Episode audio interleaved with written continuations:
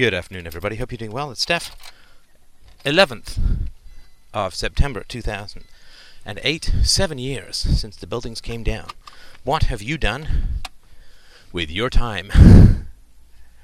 Anyway, I hope that you're doing well. I just wanted to, you know, I had a dream several nights ago, and since we just had a big, chunky dream analysis, and this is nothing quite that uh, amazing, but since I'm always talking about other people's dreams and not mine, I thought you might be interested in hearing about a dream that I had, which I think was very, very helpful to me. So, the what, what started this was was Christina's pregnancy is now she's baby's 25 weeks, and you you can see visible movement on her belly when the baby kicks or or turns or or pokes or moves and so on.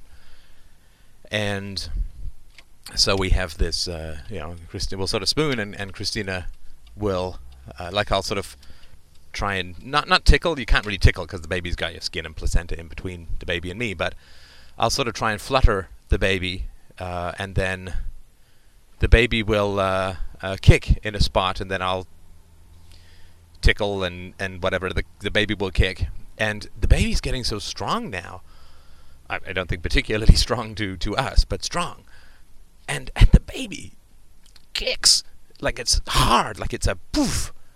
And uh, I, I'm actually a little scared, to be honest with you. It's it's a little unsettling because Christina's all like, woo, you know, like she really feels that, right? So when I'm sort of playing with the baby in this way, it's uh, actually it's it's actually unsettling. It's actually a little alarming. And and I was sort of talking about that a little bit, but I I went to bed and I, I dreamt that I poked the baby, but I poked the baby too hard while the baby was still in the womb.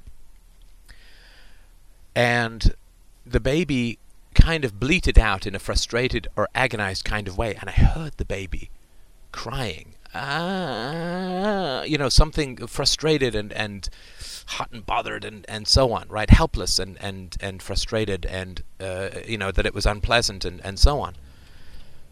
And I was, I was really saddened by this. Um, and of course, I mean, like uh, any dad, I'm dad to be, I suppose. I'm fanatically careful about, you know, the baby and, and never, you know, tickling too hard. I mean, I, am ridiculous that way, right? Christina has pants on or has a seatbelt on. I'll grab the seatbelt and pretend that I'm letting the baby breathe. You know, I'm very, very concerned. Obviously, babies are very tender and sensitive creatures. So, uh, so I didn't feel that this was any kind of warning in the dream for me that I was going to be any kind of uh, roughhouse dad, but I was uh, I was thinking about it. it. Made me feel very sad. The idea that I would poke the baby too hard and that the baby would cry out, but but it was the crying out that was the clue, right? Said dreams are not random, and violation of, of physical laws, as I said to Colleen in the last Dream podcast, the uh, Falling Stories podcast. Violations of physical laws do not occur randomly in dreams, right? They indicate something that is not real. And of course, you can't hear a baby cry when a baby is in a womb, right? You can't hear the baby baby can't cry, or at least can't be heard. So this indicates that there's something unreal about the situation.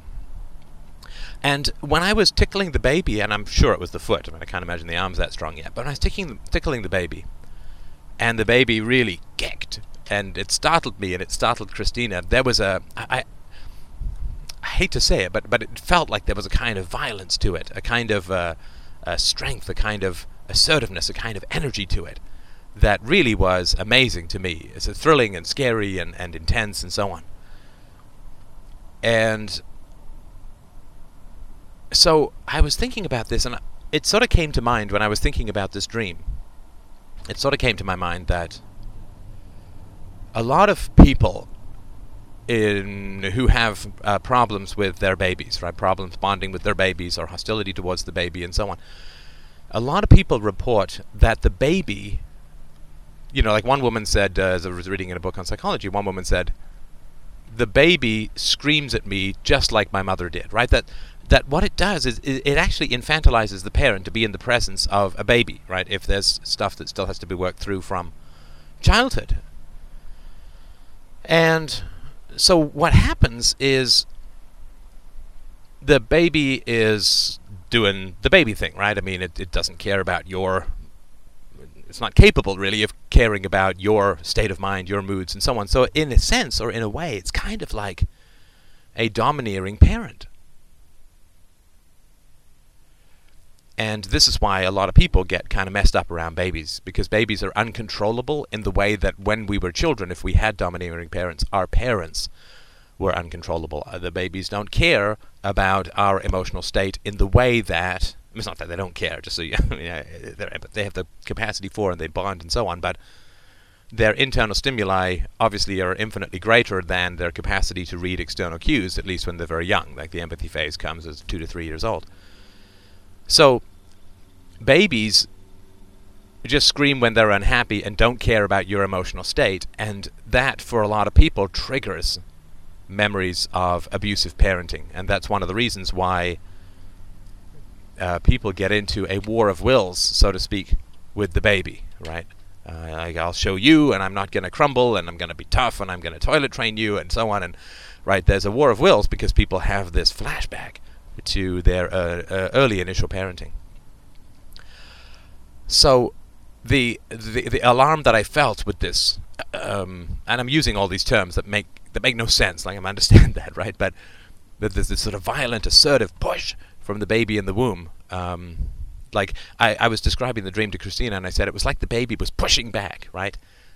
And that was unsettling to me because in my family, you know, whenever you would interact with someone, they would push back violently, they would be aggressive, they would be uh, uh, uh, abusive, and, and so on, right? So stimulus uh, or, or, contact, which is me tickling the baby, in my family when I was a kid, stimulus always bred pushback, violence, aggression, and so on. And I think that when I was tickling the baby and the baby pushed back from the womb, I experienced that in, in a similar kind of way. And the the cry, uh, uh, the cry that I dreamt, that uh, that cry that I dreamt in the dream, that the baby was making when I poked it too hard, actually reminds me, and I've, talked about this memory before. My my first memory is is almost exactly the same cry when my brother was uh, uh, teasing me and and and uh, pushing me around when I was an infant. That's my sort of first memory, is my brother sort of dancing around saying, "Stefan is a baby, Stefan is a baby," and I couldn't even stand up, and I was sitting there like I was very very young. And uh, being helpless and me saying no you know like re- uh, rejecting that but feeling helpless right and so on. And, and and i think that the dream is saying that this is not the same right that this is not the same. And not, i don't want to mistake the baby for my family right even unconsciously uh, at any level. Semi-consciously i don't want to make those conflations because the baby is a beautiful pure wonderful innocent uh, joyous passionate original, untainted, unbroken, unmessed up human being. And I don't want to react to the baby through an unconscious association with my family, right? I mean, obviously that would be unjust and unfair. Now, it's going to happen from time to time. I don't have a standard of perfection or anything, but I want to be as conscious as possible of where these associations occur so that I can make sure that I separate the history my history from the baby's future, right? Because that is not uh, it's not fair or just to the baby to, to, to layer any of that, right? It's not the baby's fault that my mom was a bitch, right? Or my brother was a, a jerk. So I think this is the way that I, I think it sort of worked for me in the dream, and this is why I sort of think I had the dream the way that I had it, was that I am projecting my infant self into the like unconsciously I was projecting my infant self into the baby. Because any kind of contact or input from my family was always negative and I had to push back right? I had to push back mentally or physically to survive the craziness the abuse the insanity the screaming the beatings and so on right? And I'm sure that these occurred at a very uh, very young age. I'm sure that it's a pre verbal memory that that I'm sitting on right? Which is why this this is a sound not a word right? And so I think that I said I want to make sure that when I become a parent, I don't put myself in my parents' shoes, so to speak, uh, and poke the baby, and then the baby has to push back. This is not the same situation at all. It's not uh, analogous. It's not the same. It's a completely different uh, situation because I have uh, I have uh, empathy and I have uh, self knowledge that my parents just never really worked or managed to achieve or attain. And I have all of these amazing things, and I have a great community, and I have a wonderful wife, and a, a joyous marriage, and all these sorts of great things. And so I think that the dream was really saying that uh, it's not infliction pushback, it's not attack defense. Um, when I'm playing with the baby and the baby pushes back as I perceive it that strongly, or I, dare I say violently.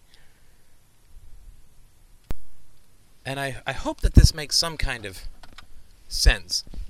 But what I what I found to be quite emotional when I was talking about it with Christina was that it wasn't I, I, I mischaracterized it. I mischaracterized it um, in my mind, which is obviously the result of uh, of uh, my history, or I guess still as yet to be fully processed aspects of my history. But when I said that the baby was pushing back when I was tickling through through the womb, uh, through the uh, through the skin, through the placenta.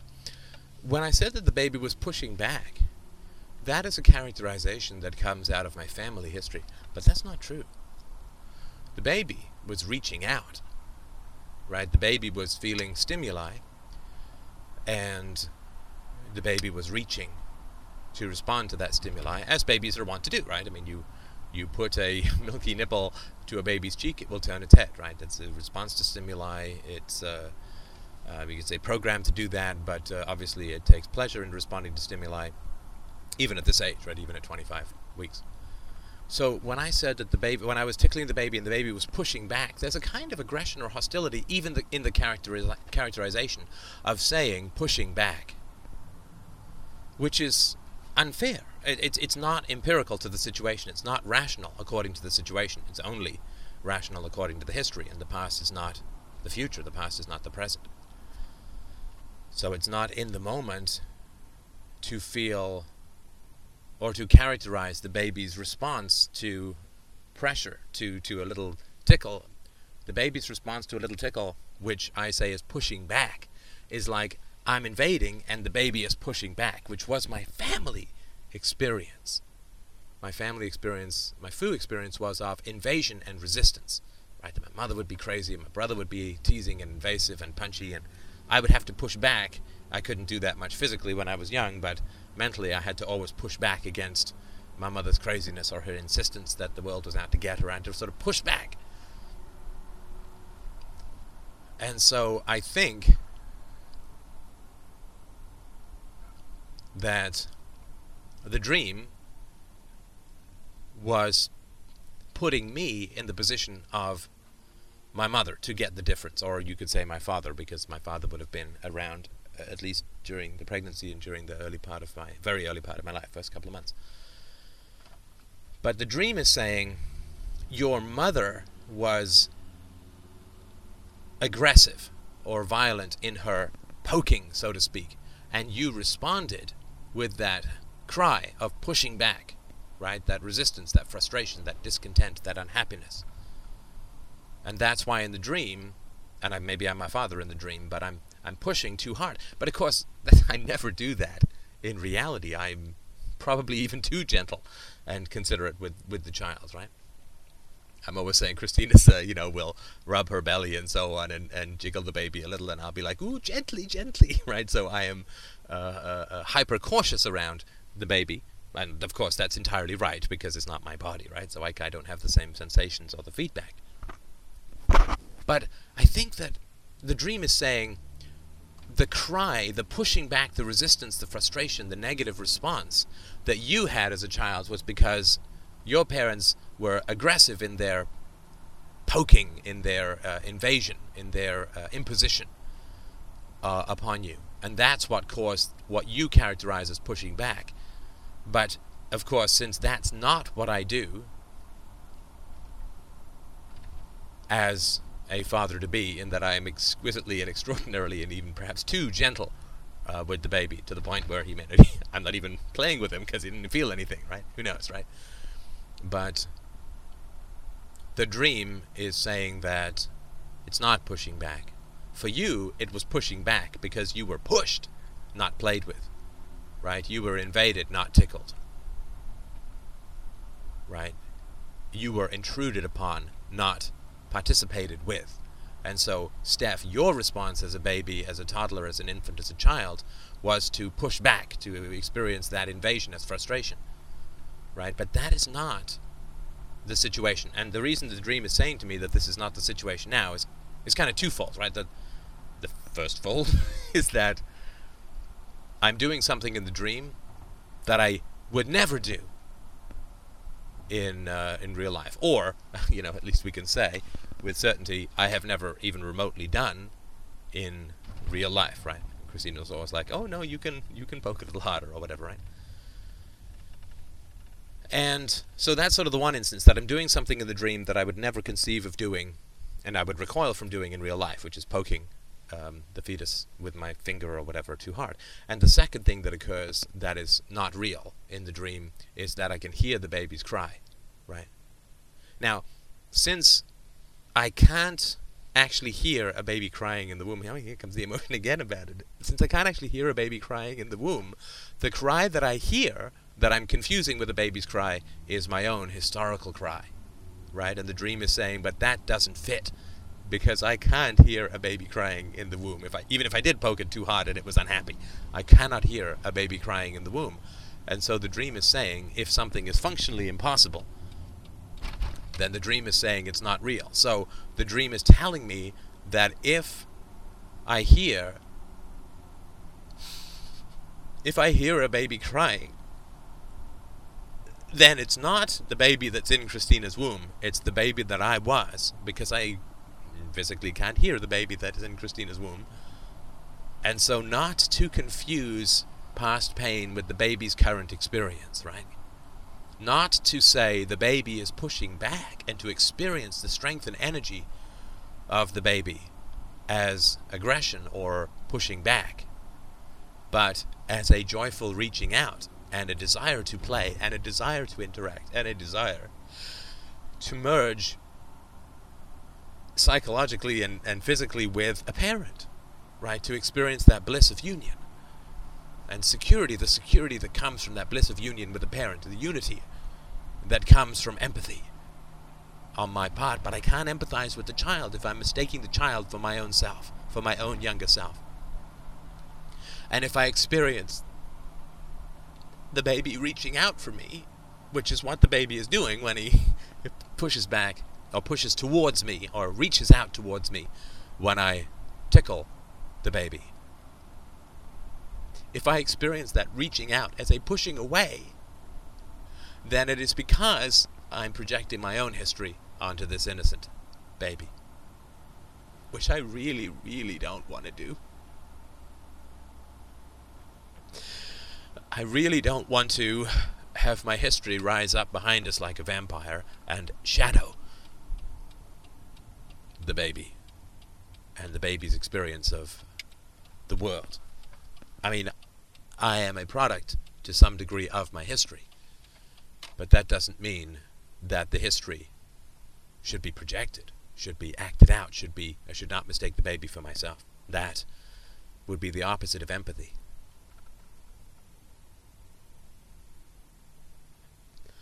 And I don't want to experience the baby reaching out for me, which is physically what is actually happening. Stimulus response, right? Feels a flutter or a tickle and reaches towards it. That's that's healthy. That's good. That's positive. That's lovely. That's beautiful. But why, you know, why would I experience my baby reaching for me as an act of aggression? Because every time people reach for me, so to speak, they were in fact pushing, poking, prodding, invading my space and my body, my mind when I was a baby and an infant and a toddler and a child.